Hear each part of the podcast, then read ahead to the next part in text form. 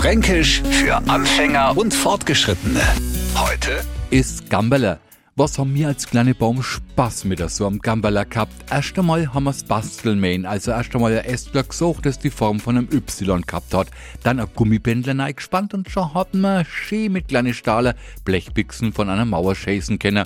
Und ja, nichts anderes treffen, weil dann hat man sich schnell Ärcher eingehandelt. Mit Gambeler kann man sie in Franken aber auch ein Dorei handeln.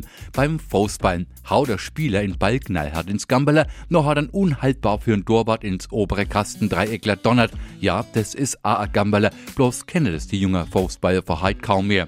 Bei der Verwendung des hochdeutschen Wortes für Gamberler dreht sie am Franken die Zunge und einiges mehr um, denn das lautet Zwille oder ganz nüchtern Steinschleuder.